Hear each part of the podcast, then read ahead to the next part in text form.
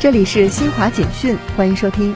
记者十一号从中国载人航天工程办公室了解到，目前我国空间站核心舱组合体在轨稳定运行，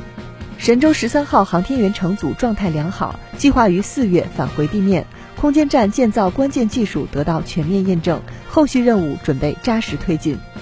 记者十一号从上海市教委获悉，根据最新疫情防控有关部署，为确保广大师生安全和健康，经研究决定，三月十二号起，上海中小学全部调整为线上教学，幼儿园、托儿所停止幼儿入园，各类培训机构和托育机构不得开展线下培训和托育服务。后续安排将视疫情情况变化，及时做出调整，并向社会公布。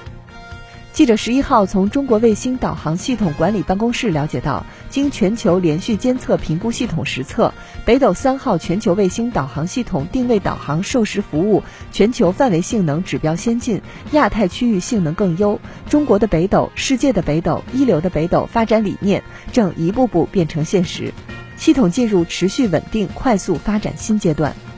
三月十二号是我国第四十四个植树节。全国绿化委员会办公室十一号发布《二零二一年中国国土绿化状况公报》，显示，全国完成造林三百六十万公顷，种草改良草原三百零六点六七万公顷，治理沙化石漠化土地一百四十四万公顷。以上由新华社记者为您报道。